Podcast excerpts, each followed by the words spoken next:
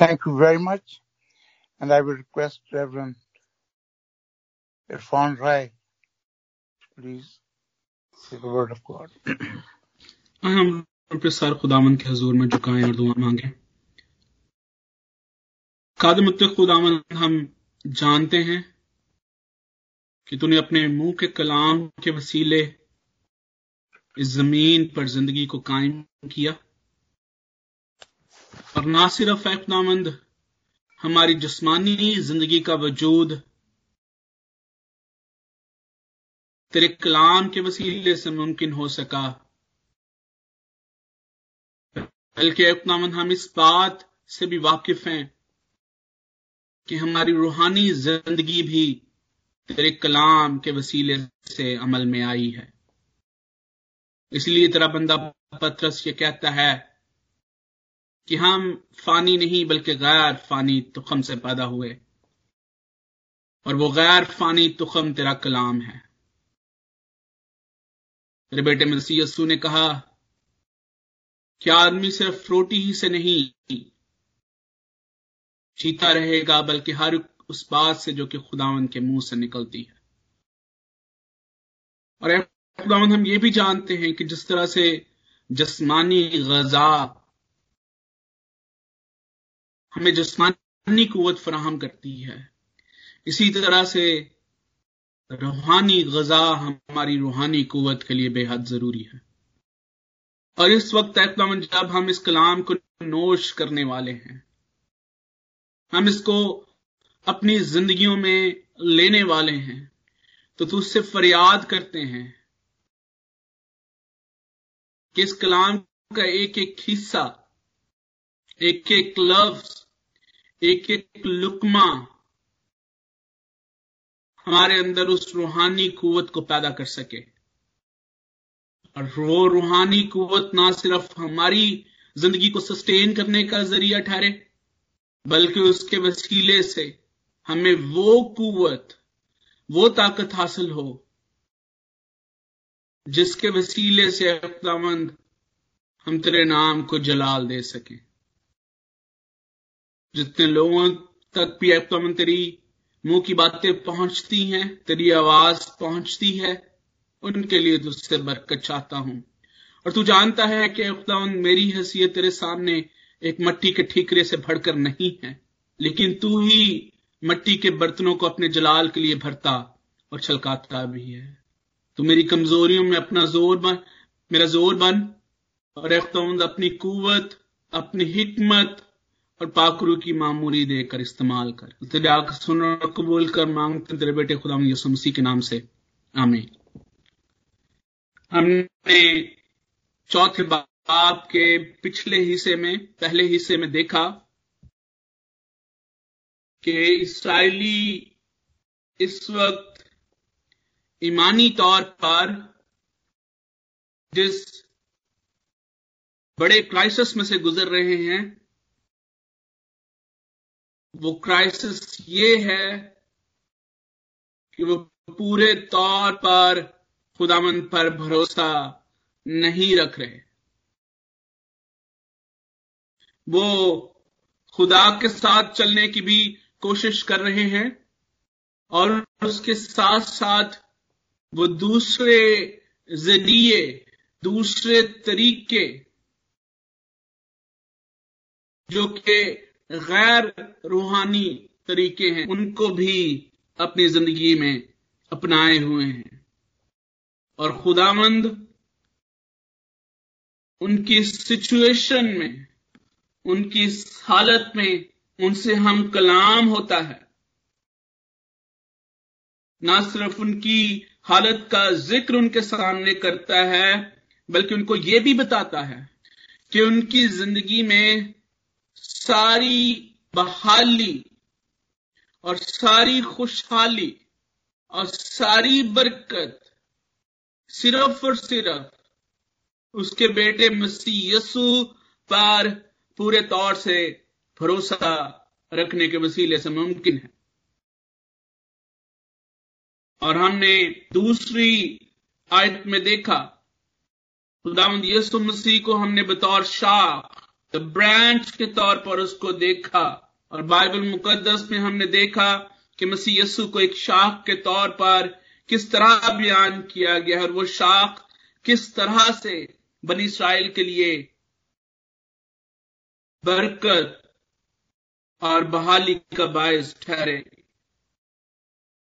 हमने उस शाख की आइडेंटिटी को देखा और ये भी देखा कि जब यीशु मसीह ये कहता है कि अंगूर का हकीकी दरख्त मैं हूं और तुम मेरी डालियां हो, तो हमारी आइडेंटिटी मसीह यीशु में किस तरह से कायम होती है। हमने ये भी देखा कि तीसरी आयत में जब खुदावंद यरूशलेम के लिए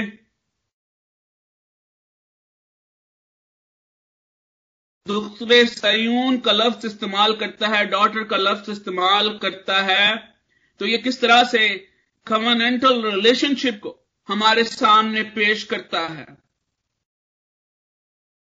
हमने खुदा के बकिया के बारे में भी देखा कि वो बकिया क्या है और उस बकिये में कौन से लोग शामिल होंगे।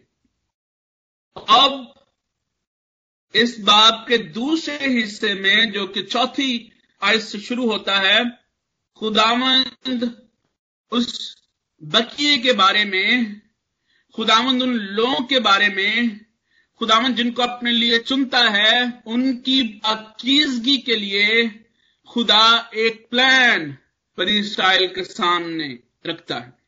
खुदा उनकी सफाई का एक प्लान उनके सामने रखता है। खुदा बताता है कि वो किस तरह से बनी इसराइल को पाकीज़ा करेगा, उनको पाक और साफ करेगा।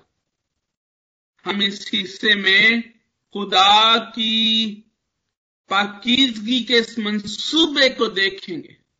हम देखेंगे कि खुदा की पाकीज़गी का ये मंसूबा क्या है और खुदा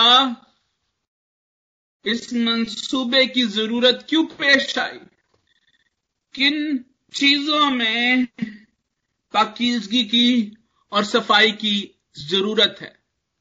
हम इस हिस्से में इस पाकीज़गी के सोर्स और उसके जरिए को भी देखेंगे। और हम देखेंगे कि God is the only source of this cleansing. हम देखेंगे कि खुदा किस तरह से स्पिरिट ऑफ जजमेंट और स्पिरिट ऑफ फायर को इस क्लेंजिंग के मीन्स के तौर पर इस्तेमाल करेगा और हम इस क्लेंजिंग की ब्लेसिंग्स को भी देखेंगे। सबसे पहले जब हम चौथी आयत को पढ़ते हैं तो वहां पर हमें जिक्र मिलता है कि खुदा अपने लोगों को, खुदा डॉटर्स ऑफ ज़ायन को, जिनका जिक्र हमें पहली आयत में मिलता है, खुदा उनसे उनकी गंदगी को धोने वाला है।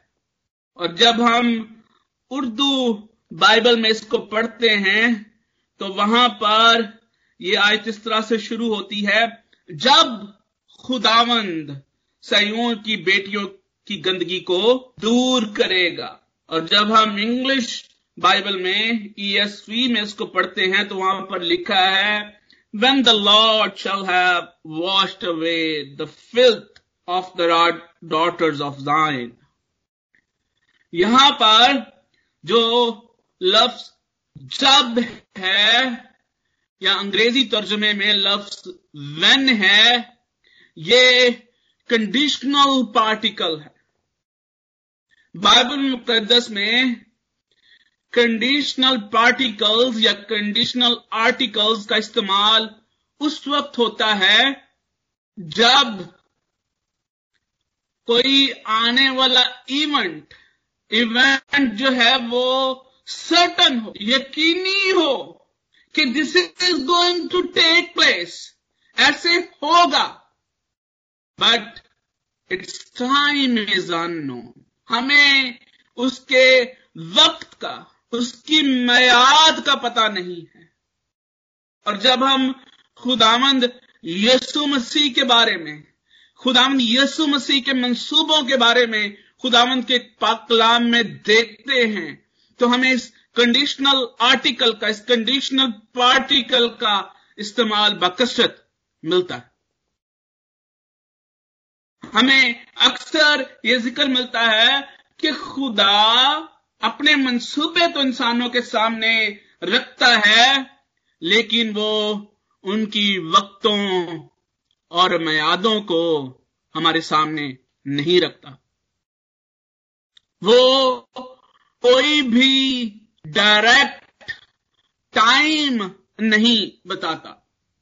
मिसाल के तौर पर खुदावन ने निजात के मंसूबे को पैदाइश तीसरे बाब में ही इंसान के सामने रख दिया, लेकिन उसने उसके वक्त को नहीं बताया। बहुत दफा हमें ऐसे क्लूज जरूर मिलते हैं जिसके वसीले से हम अपनी महदूद इंसानी अकल से खुदा के वक्तों और मियादों का अंदाजा लगाने की कोशिश करते हैं, लेकिन खुदावंद का कलाम हमें अक्सर खुदावंद के मंसूबे तो बताता है, उनके औकात के बारे में नहीं बताता।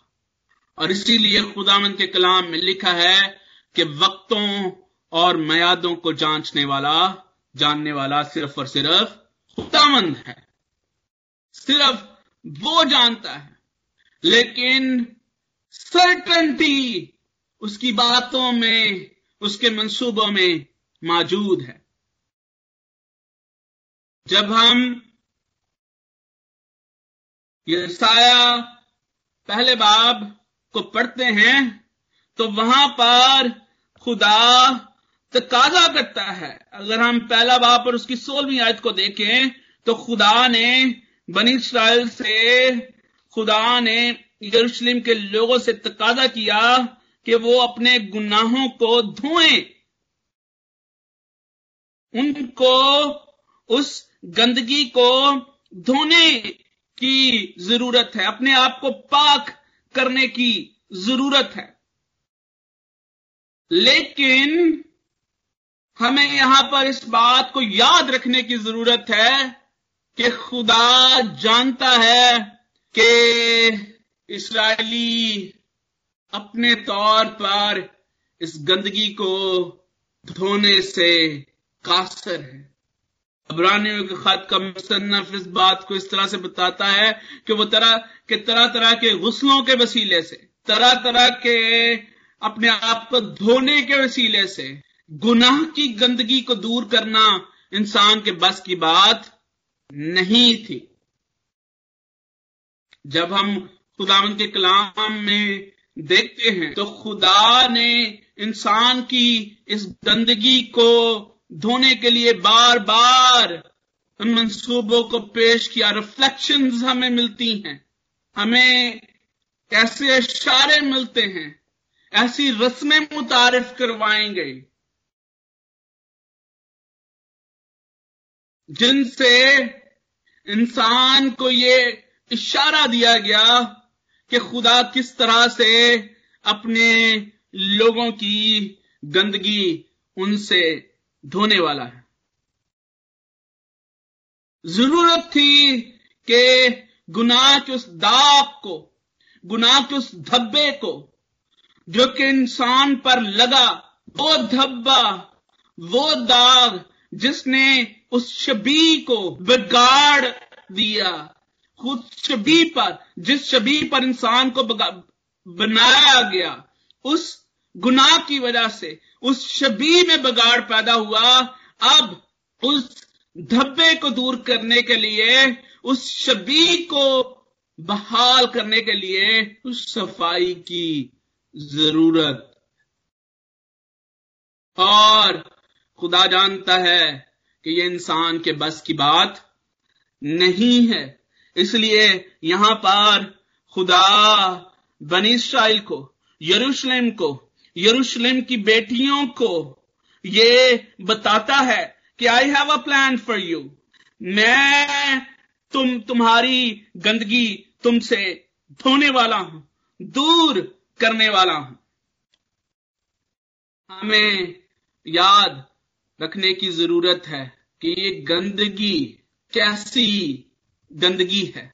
ये ये गंदगी जिसकी यहां पर खुदावंद के कलाम में खुदा अपने लोगों की जिस गंदगी को दूर करने वाला है, ये कैसी गंदगी है कि किस चीज को खुदा यहां पर धोना चाहता है। यहां पर जो लफ्ज इस्तेमाल हुआ है उर्दू बाइबल में, वो गंदगी लफ्ज इस्तेमाल हुआ है। जब हम इसी लफ्ज को इंग्लिश बाइबल में पढ़ते हैं तो वहां पर यह लफ्ज फिल्थ के तौर पर इस्तेमाल हुआ। वहां पर जो लफ्ज इस्तेमाल हुआ है वो है filth of the daughters of Zion. जब हम इमसाल उसके तीसवें बाप उसकी बारहवीं आयत को पढ़ते हैं तो वहां पर ये जो लफ्ज फिल्थ है इसकी एक्सप्लेनेशन आपको और बेहतर अंदाज में मिलेगी। मैं खास तौर पर चाहूंगा कि हम इसी लफ्ज को यशाया अट्ठाईसवें बाप और उसकी आठवीं आयत में देखें। अगर आप इस हवाले को निकाल सकते हैं तो आप मेरे लिए जरूर इस हवाले को निकालें। यशाया अट्ठाईसवां बाब और उसकी आठवीं आयत। हाँ जी, क्योंकि सब दस्तरखान है और गंदगी से भरे हैं, कोई जगह बाकी नहीं। क्योंकि सब दस्तरखान कैह और गंदगी से भरे हैं, कोई जगह बाकी नहीं। और अगर हम इस हवाले के सियाको सबाक को देखें तो यहां पर नबियों की उस नबूवत का जिक्र किया जा रहा है जो कि खुदावंद की मर्जी के बगैर नहीं है। जब नबी अपने मतलब के लिए और अपनी जात के लिए गलत नबूवत करते हैं, गलत कलाम लोगों तक पहुंचाया जाता है और उस गलत नबूवत के वसीले से, उस गलत कलाम के वसीले से, उस गलत इंटरप्रिटेशन के वसीले से जो नुकसान खुदावंद के लोग उठाते हैं और उस गंदगी के वसीले से जो कि उनके अंदर जाती है, उसको यहां पर बयान किया गया है और उसके लिए लफ्ज फिल्थ इस्तेमाल हुआ है। अब आप उस बात को बेहतर तौर पर समझ सकेंगे जो कि खुदावंद यीशु मसीह ने की कि जो चीज आदमी के अंदर जाती है वो आदमी को नापाक नहीं करती, लेकिन जो बाहर निकलती है वो आदमी को नापाक करती है। हमारी नापाकी जो है वो किस तौर से जाहिर होती है और इसकी वजह क्या है, इसका जिक्र हमें इस हवाले में मिलता है। अक्सर होता है कि जब हम कोई गलत चीज खा लेते हैं, कोई गलत चीज हमारी हमारे जिस्म में चली जाती है तो वो हमारे अंदर जाकर इंफेक्शन पैदा करती है और अक्सर हमारे बदन में वही चीज जाहिर होती है। हमारी बीमारी की वजह हमारी अंदर की इंफेक्शंस होती हैं। I was a diabetic since my childhood और जब मुझे बताया गया कि there is a disorder in my my hormones in inside my body. तो बहुत देर तक मुझे इस बात को समझने में मुश्किल पेश आई, और फिर आहिस्ता आहिस्ता इस बात पर यकीन होता चला गया कि फिर जो बीमारी होती है उसकी वजह अंदर मौजूद कोई ना कोई खराबी, कोई ना कोई गंदगी जरूर होती है। और यहां पर जब हम प्रोवर्ब्स आइज़ाया को पढ़ते हैं तो हमें बार बार इसी चीज का जिक्र मिलता है कि बनी इस्राइल की जो गंदगी है, बनी इस्राइल जिन दाग और धब्बों का इस वक्त शिकार है, वो उनके अंदर मौजूद वो बुराई है, वो गुनाह है, वो इन्फेक्शन है जो कि उनके अंदर मौजूद है। यहां पर हम जब इस गंदगी के बारे में देखते हैं, जब हम इस फिल्थ के बारे में दे, देखते हैं तो दो तरह से इसको बयान किया गया है। पहली चीज यहां पर जो लफ्ज इस्तेमाल हुआ है जो कि मैंने आपके सामने अभी रखा कि यहां पर लफ्ज फिल्थ इस्तेमाल हुआ है। अगर हम इस वर्स को पढ़े, when the Lord shall have washed away the filth of the daughters of Zion and cleansed the blood stain of Jerusalem। ना सिर्फ अंदर प्रॉब्लम मौजूद है बल्कि उस अंदर मौजूद प्रॉब्लम का असर हमें बाहर भी नजर आता है। बाहर क्या है? ब्लड स्टेन्स हैं।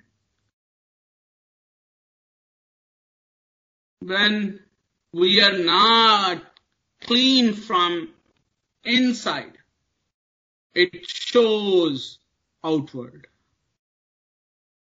और अक्सर होता ये है कि हम अपने अंदर की बुराई छुपाने में इतने मगन हो जाते हैं और अपने आप को बाहर इतना अच्छा दिखाने की कोशिश करते हैं कि हमें बहुत सारी ऐसे ऑपरेशंस, ऐसे ऐसे कदम उठाने पड़ते हैं जो कि खुदा की नजर में मकरूह ठहरते हैं। जब हम फकीहों और फरीसियों का जिक्र खुदा यीशु मसीह खास तौर पर इनको उनको ये बात उनके लिए ये बात बताता है कि वो प्याले और रकाबी को बाहर से तो साफ करना पसंद करते हैं लेकिन अंदर से वो मैल से भरी हुई है।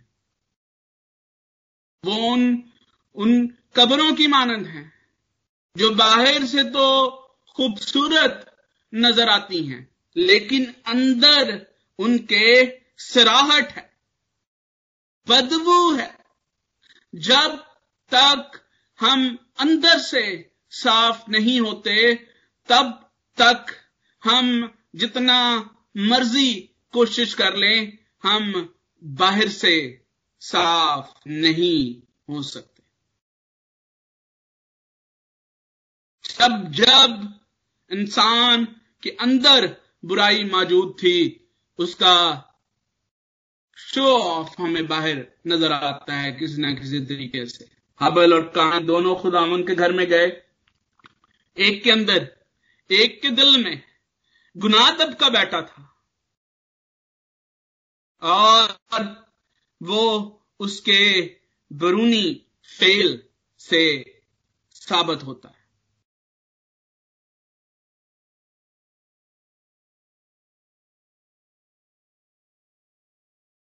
अंगूर का हकीकी दरख्त मैं हूं और तुम डालियां हो।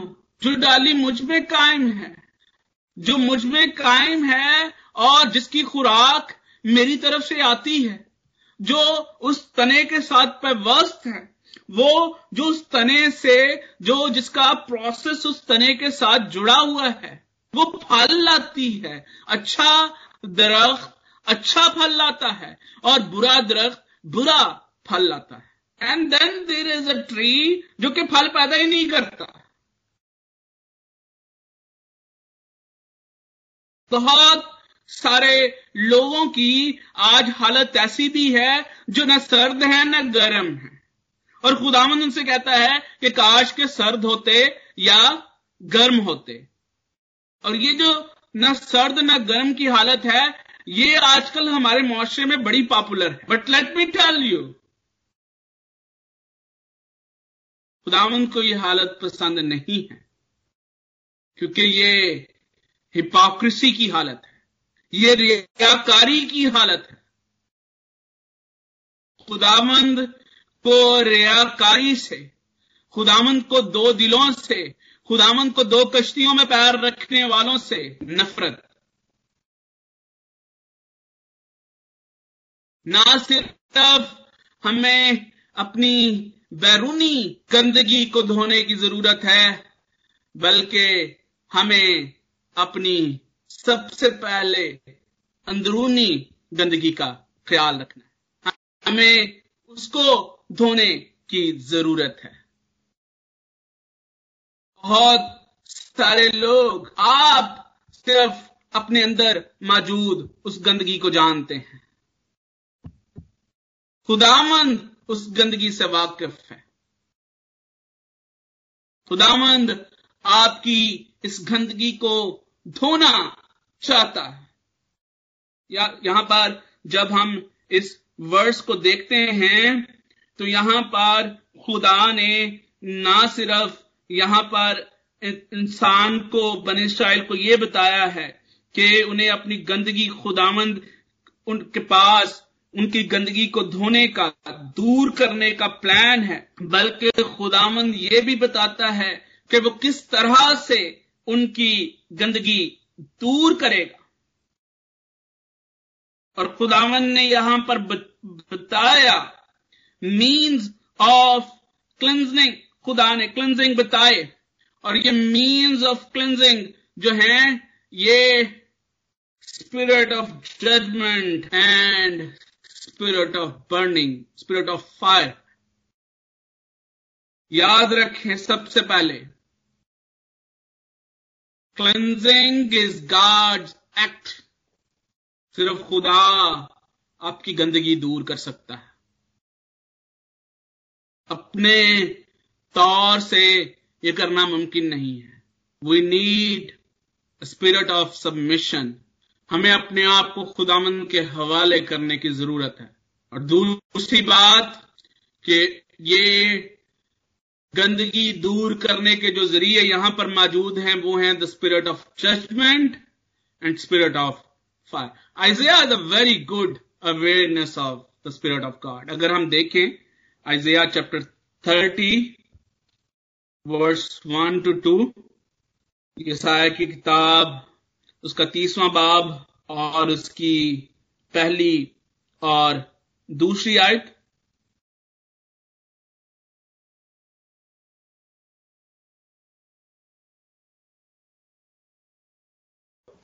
अगर कोई निकाला है तो वो जरूर पढ़े हमारे लिए। खुदावंद फरमाता है कि उन बागी लड़कों पर अफसोस जो ऐसी तदबीर करते हैं जो मेरी तरफ से नहीं, और अहद व पैमान करते हैं जो मेरी रूह की हिदायत से नहीं, ताकि गुनाह पर गुनाह करें, वो मुझसे ताकि गुनाह पर गुनाह करें।, करें। अब यहां पर यहां पर हमें spirit spirit spirit of judgement का जिक्र मिल रहा है, स्पिरिट ऑफ फायर का जिक्र मिल रहा है। और यहां पर अब हमें ये भी आइज़ाया किस तरह से खुदा को, खुदा के रूह को किस किस तरह से बयान करता है। वो कहता है कि वो जो मेरी रूह की हिदायत से नहीं, वो एक इंस्ट्रक्शन के तौर पर रूह की इंस्ट्रक्शंस को यहां पर पेश करता है। एक और अगर आप इकतीसवां बाब और उसकी तीसरी आयत को ही देखें आगे चलकर, इसमें भी वो गॉड्स स्पिरिट की बात करता है।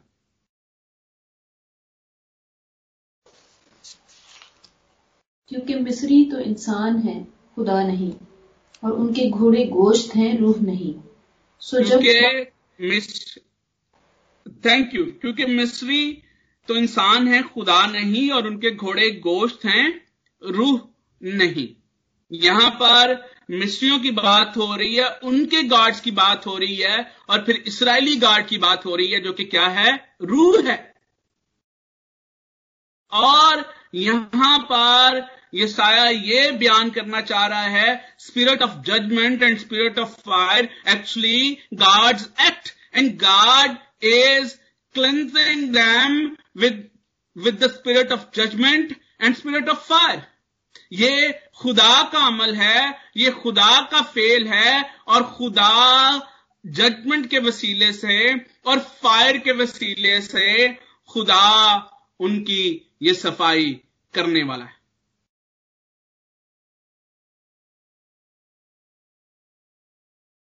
आगे भी जाकर हम आइज़िया किस किस तरह से जब भी खुदा का जिक्र करता है या वो स्पिरिट का जिक्र करता है, वो खुदा की स्पिरिट का जिक्र करता है। ना सिर्फ यहां पर जब जो हमने पहले दो हवाले देखे हैं, यहां पर स्पिरिट को बतौर खुदा पेश किया गया है। और फिर आगे आगे जाकर हमें जो मसीहाई जो यहां पर पैसेजेस हैं, जो हवाले हैं, जैसे कि ग्यारहवां बाब मशहूर बाप है, हम सब इसके बारे में जानते हैं, और यसी के तने से एक कॉम्पल निकलेगी और उसकी जड़ों से एक बारावर शाख पैदा होगी, और हिकमत की रूह और ये सारी खुदाम यसु मसीह से जो है वो इसकी तशबीह दी गई है। और अक्सर जब भी मैं मिसाल की बात करता हूं, मैं ये आपको बताता हूं कि पर्सोनिफिकेशन ऑफ जीसस क्राइस्ट हमें वहां पर मिलती है हिकमत की शक्ल में। और फिर बयालीसवें बाप में जहां पर यह भी खादमाना जो है वो बाब है, और यह भी खुदा यसु मसीह के वसीले से है, और इसका आगाज भी इसी बात से होता है, रूह से इसका आगाज होता है। यहां पर गॉड हेड की बात हो रही है। जब स्पिरिट की बात होती है तो गॉड हेड की बात हो रही है। यसाया ना सिर्फ यहां पर क्लिंजिंग के बारे में बात कर रहा है, मीन्स ऑफ क्लिंजिंग के बारे में बात कर रहा है, बल्कि यसाया यहां पर खुदामंद यस खुदा को बतौर ट्रायून गॉड खुदाए सलूस के तौर पर भी पेश करने की कोशिश कर रहा है, और वो बता रहा है कि खुदा सलूस जो है वो हर बात में खुदा जब इन्वॉल्व है तो बतौर खुदाए सलूस वो इन्वॉल्व है, वो एक ट्रायून गॉड के तौर पर एक्ट करता है। और जब भी हम खुदा के एक्शंस को और खुदा के एक्ट्स को और खुदा के इंटरवीन को देखते हैं, we should always look at it as triune God is acting. हमें इस चीज को याद रखने की जरूरत है। यहां पर खुदा सलूस जो है वो अपने लोगों की गंदगी को दूर कर रहा है, और वो गंदगी जो है वो स्पिरिट ऑफ फायर और स्पिरिट ऑफ जजमेंट के वसीले से, फायर एंड जजमेंट। हमें याद रखने की जरूरत है कि burning and fire are symbols of divine holiness. एक झाड़ी झाड़ी है जो जल रही है, ना जलती है ना बुझती है। मूसा उसके पास जाता है और उसमें से आवाज आती है, अपने जूते उतार, ये जगह पाक है। फिर उसने मज़बा पर से सुलगता हुआ कोयला लिया और उससे मेरे लबों को छुआ और मुझे पाक किया। मेरे बाद एक आने वाला है, मैं तो तुमको पानी से बपतिस्मा देता हूं, वो तुम्हें रूह और आग से बपतिस्मा देगा। हमें इस हकीकत को याद रखने की जरूरत है। खुदावंद, मैं बार बार आपके सामने इस बात को पेश करता हूं, जब जब भी आप खुदावंद का कलाम खोलें, जब जब तक जब जब भी आपके कानों में खुदावंद के कलाम की आवाज आती है, याद रखें Bible does not contradict itself। खुदावंद यीशु मसीह ने कहा, मैं नबियों और तौरात की बातों को मनसूख करने नहीं बल्कि पूरा करने के लिए आया हूं।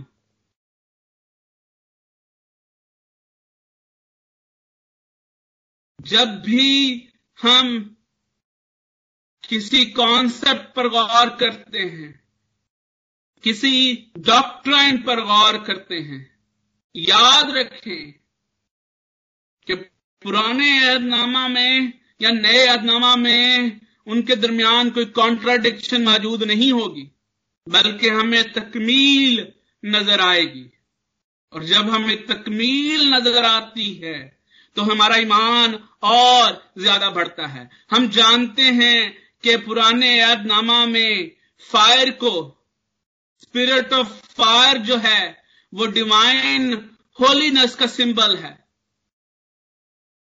क्लिंजिंग में स्पिरिट ऑफ फायर इन्वॉल्व है। जब यीशु मसीह मेरे गुनाह धोता है, जब यीशु मसीह के खून के वसीले से मेरे गुनाह धुते हैं, तो वहां पर वो सारा कुछ पूरा हो जाता है। किसी अलग अलग चीज की जरूरत नहीं है। पहले पानी फिर आग, ऐसे नहीं होगा। जब खुदावंद यीशु मसीह ने मेरे गुनाह धो दिए तो वो सारा कुछ उसमें मुकम्मल हो गया। हमने ये भी देखा है कि पहले बाब में के ना सिर्फ होलीनेस खुदा का एट्रीब्यूट है, बल्कि रास्तबाजी और जजमेंट भी उसका एट्रीब्यूट है।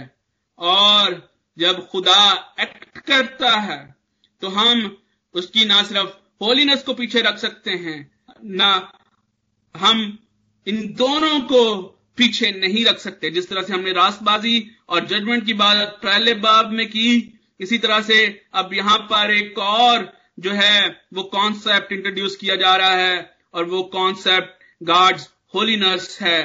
खुदा का एक और एट्रीब्यूट, खुदा गॉड्स होलीनेस। खुदा जब, क्योंकि वो पाक है और गुनाह को देख नहीं सकता, वो इसलिए हमारे गुनाहों को धोता है और वो हमें अपने करीब करता है।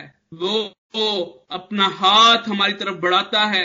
वो हम गुनाहगारों के गुनाहों, हमारी गंदगी को दूर करता है और हमें पाकीज़ा करता है, हमें नया लिबास अता करता है। और उस नए लिबास के वसीले से हम उस ज़ियाफ़त में शामिल होते हैं।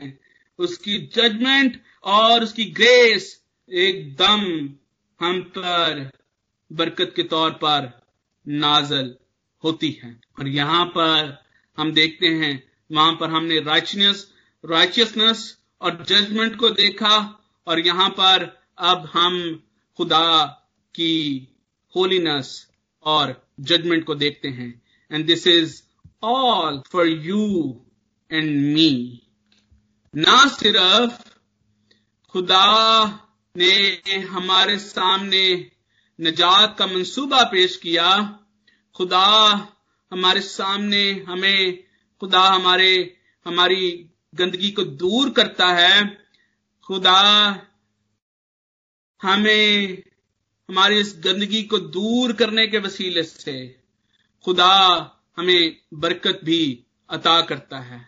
हम इस गंदगी के दूर किए जाने के वसीले से बरकत भी हासिल करते हैं।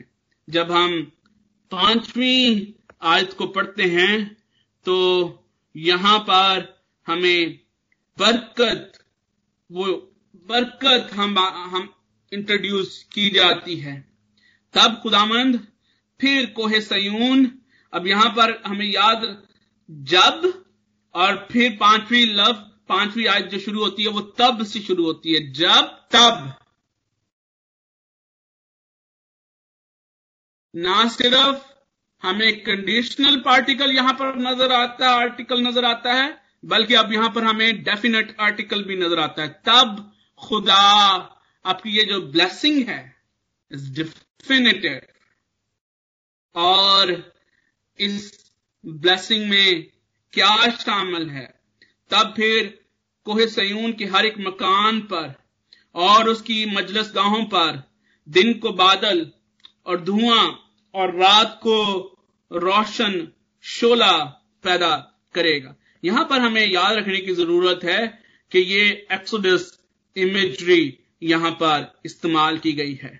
खुरूज के वक्त खुदा किस तरह से अपने लोगों के साथ जो है वो मौजूद रहा, उसी बात को लेके, उसी कॉन्सेप्ट को लेके इस बात को आगे जो है वो बढ़ाया गया है। और जो बात याद रखने की जरूरत है, यहां पर हमें खुदा की अपने लोगों के साथ डिवेलिंग नजर आती है।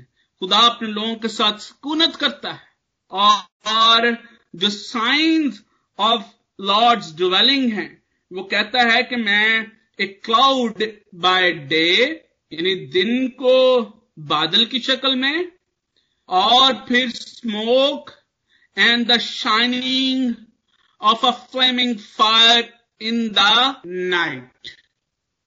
अगर आप इस इमेजरी को देखना चाहते हैं एक्सोडस तेरहवां बाब अगर आप पढ़ें, वहां पर हमें इस एक्सोडस की इमेजरी को नजर आएगी। वो इसराइलियों के साथ दिन को बादल की शक्ल में और रात को आग और धुएं की शक्ल में अपने लोगों के साथ रहता था। और आप देखेंगे कि किस तरह से खुदा जो है वो उनके साथ था, उनकी हिफाजत करता था। और जब ये सारी चीजें मौजूद होती तो इसराइल जो है वो ट्रैवल करते, वो अपना सफर करते।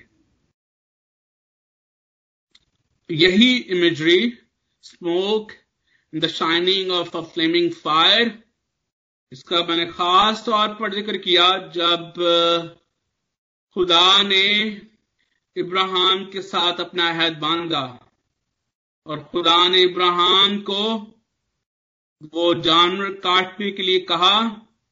और अहद का जो उस वक्त रिवाज था, जो उस वक्त ट्रेडिशन थी, वो ये थी कि दोनों पार्टीज हाथ पकड़कर उन कुर्बानी के जानवरों में से गुजरते और ये इस बात का ऐलान होता, इस बात का निशान होता कि दो पार्टीज के दरमियान जो है ये अहदो पैमान हुए हैं, कवानेंट बांधा गया है। और अगर कोई भी इस कवानेंट से निकलता है, इस कवानेंट को तोड़ता है, तो उसके साथ वही सलूक हो जो कि इन जानवरों के साथ हुआ है। लेकिन हम जानते हैं कि इब्राहिम वहां पर उस कवानेंट में खुदा के साथ खुदा का हाथ पकड़कर नहीं चला, बल्कि इब्राहिम की जगह पर यीशु मसीह खुदा के साथ उनके साथ साथ वहां पर चला। इब्राहिम की जगह पर smoke and the shining of a flaming fire, यीशु मसीह जो कि दुनिया का नूर है, वो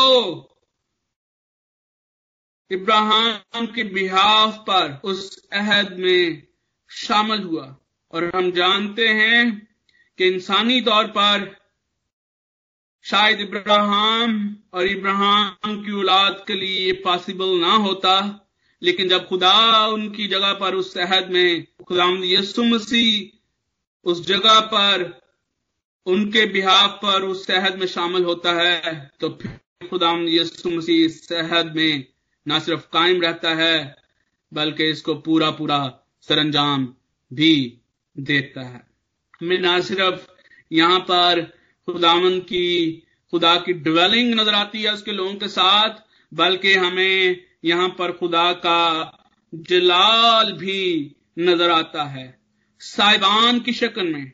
और बयान किया गया है पांचवीं आयत को जब हम पढ़ते हैं, then the Lord will create over the whole site of mount Zion and over her assemblies a cloud by day and smoke and the shining of a flaming fire by night, for over all the glory there will be a canopy. आसमान खुदा का क्या करता है? जलाल जाहिर करता है। और फिजा उसकी दस्तकारी दिखाती है। ना सिर्फ खुदा की ड्वेलिंग होगी अपने लोगों के साथ, बल्कि उसकी ड्वेलिंग जो है वो जलाल के साथ होगी।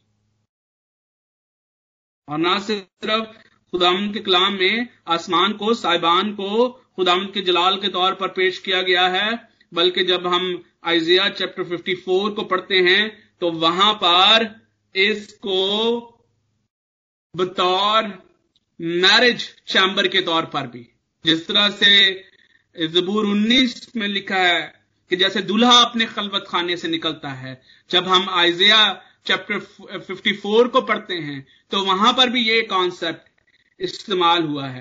अब वो दूल्हा अपने लोगों के साथ, अपनी दुल्हन के साथ हमेशा अपने जलाल के साथ सुकूनत करेगा। अब वो दूल्हा अपनी दुल्हन के साथ ज्वाइन हो जाएगा। वो लविंग रिलेशनशिप, वो कवनेंट रिलेशनशिप जिसको कभी तोड़ा नहीं जा सकता, जिसको कभी खत्म नहीं किया जा सकता।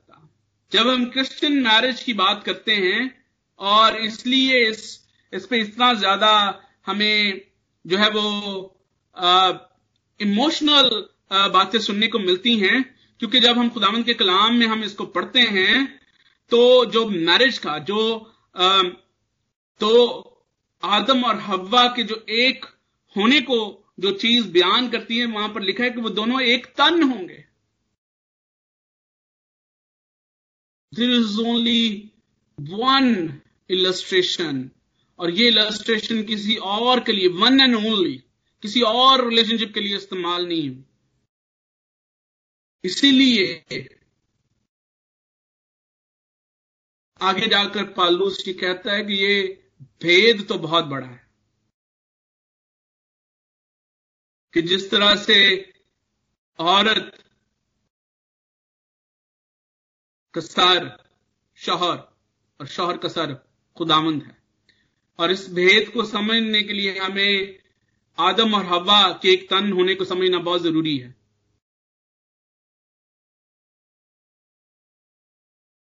वो लफ्ज जो कि वहां पर इस्तेमाल हुआ है पुरानी जुबान में, वो दोनों एक तन होंगे, उसका मतलब ये है कि जैसे आप दो पेपर्स लेते हैं, आप उसके उसके ऊपर स्टिकिंग आप ग्लू लगाते हैं, आप उनको आपस में जोड़ देते हैं, और जब आप उनको सेपरेट करने की कोशिश करते हैं, यू कैन नॉट, वो फट तो जाते हैं लेकिन सेपरेट नहीं होते।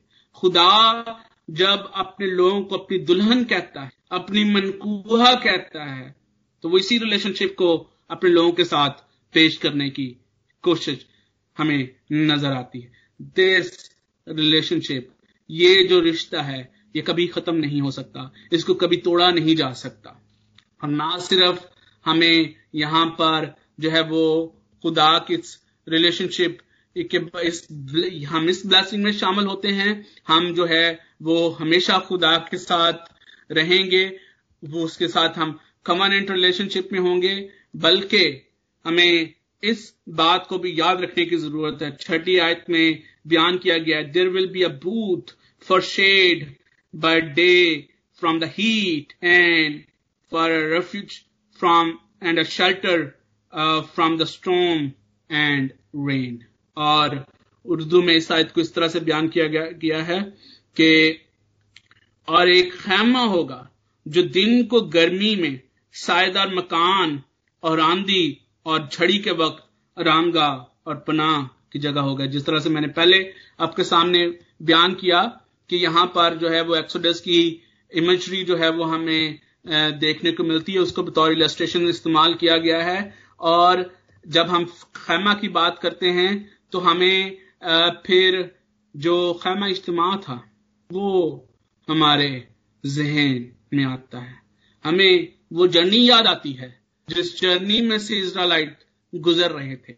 और बेशक वो खैमा उनके दरमियान में मौजूद होता था, लेकिन हर एक की उस खैमे तक एक्सेस नहीं थी। जिस तरह से हैकल के पाकतरीन मकाम तक हर एक की एक्सेस नहीं थी, अब अब यहां पर खुदा इस कॉन्सेप्ट को पेश करता है कि अब क्या है, अब हर एक की से वहां पर वहां तक होगी और हर वक्त होगी।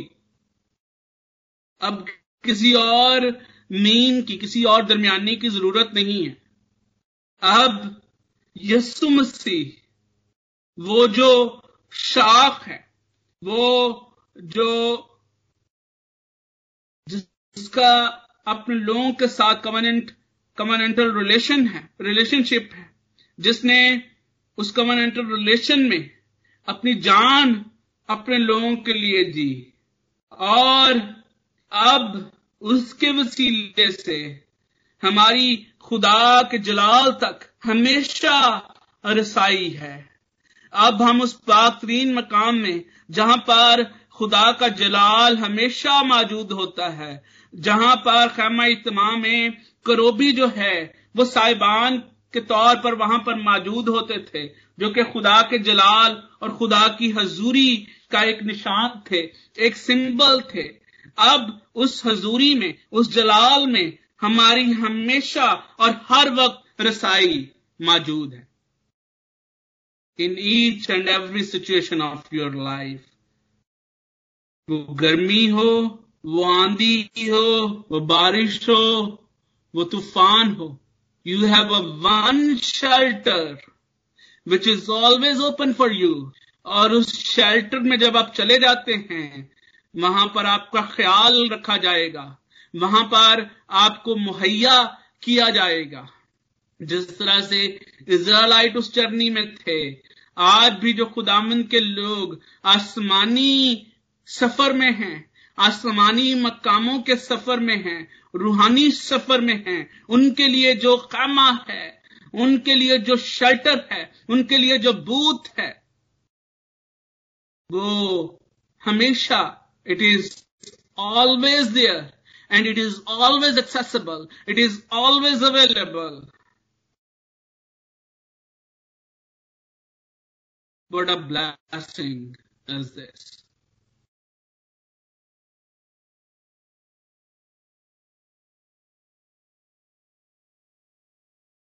बहुत चीजें जितनी तेजी से चेंज हो रही हैं हमारे इर्द गिर्द, बहुत दफा हालात हमारी समझ से बालातर होते हैं।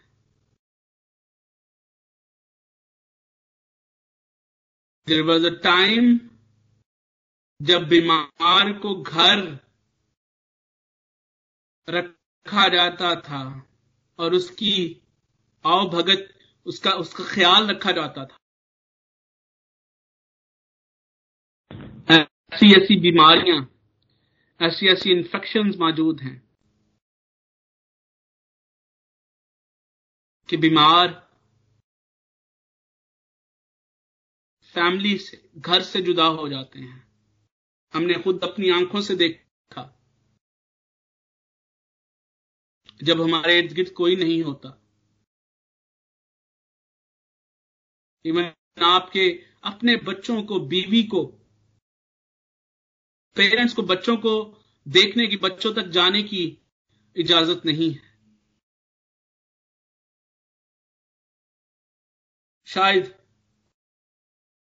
ये खुदावंद के प्यार को समझने का एक और जरिया है, एक और तरीका है कि ऐसी सिचुएशन भी आज आ सकती है जब आपके इर्द गिर्द कोई अपना ना हो, कोई तसल्ली देने वाला नहीं है, कोई ख्याल रखने वाला नहीं है। उस वक्त भी there is one shelter, there is one booth, एक खैमा ऐसा है जिसमें आपको तसल्ली भी मिलेगी, जिसमें आपको तशफी भी मिलेगी, जिसमें आपका ख्याल भी रखा जाएगा, जिसमें आपको बहाली भी नसीब होगी, जिसमें आपको सरफराजी भी मिलेगी, जिसमें आपको खुदावंद की हजूरी भी मिलेगी। ईमानदार के लिए इससे ज्यादा बरकत और क्या हो सकती है कि वो खुदावंद की हजूरी में हो और वो हजूरी जलाल से पुर हो। खुदावंद इस कलाम के वसीले से आप सबको कसरत के साथ बरकत अता करे। आमीन। थैंक यू भाई साहब, इस मदलुल कलाम के लिए और बड़ी तफसीर के साथ आपने पेश किया। खुदावंद आपको बहुत बरकतों से माला माल करे। We are really blessed and we आज हमने खुदा ने बरकत दी है, खुदावंद का शुक्र हो। खुदावंद आपको और सेहत दे और अपना फैम अता करे।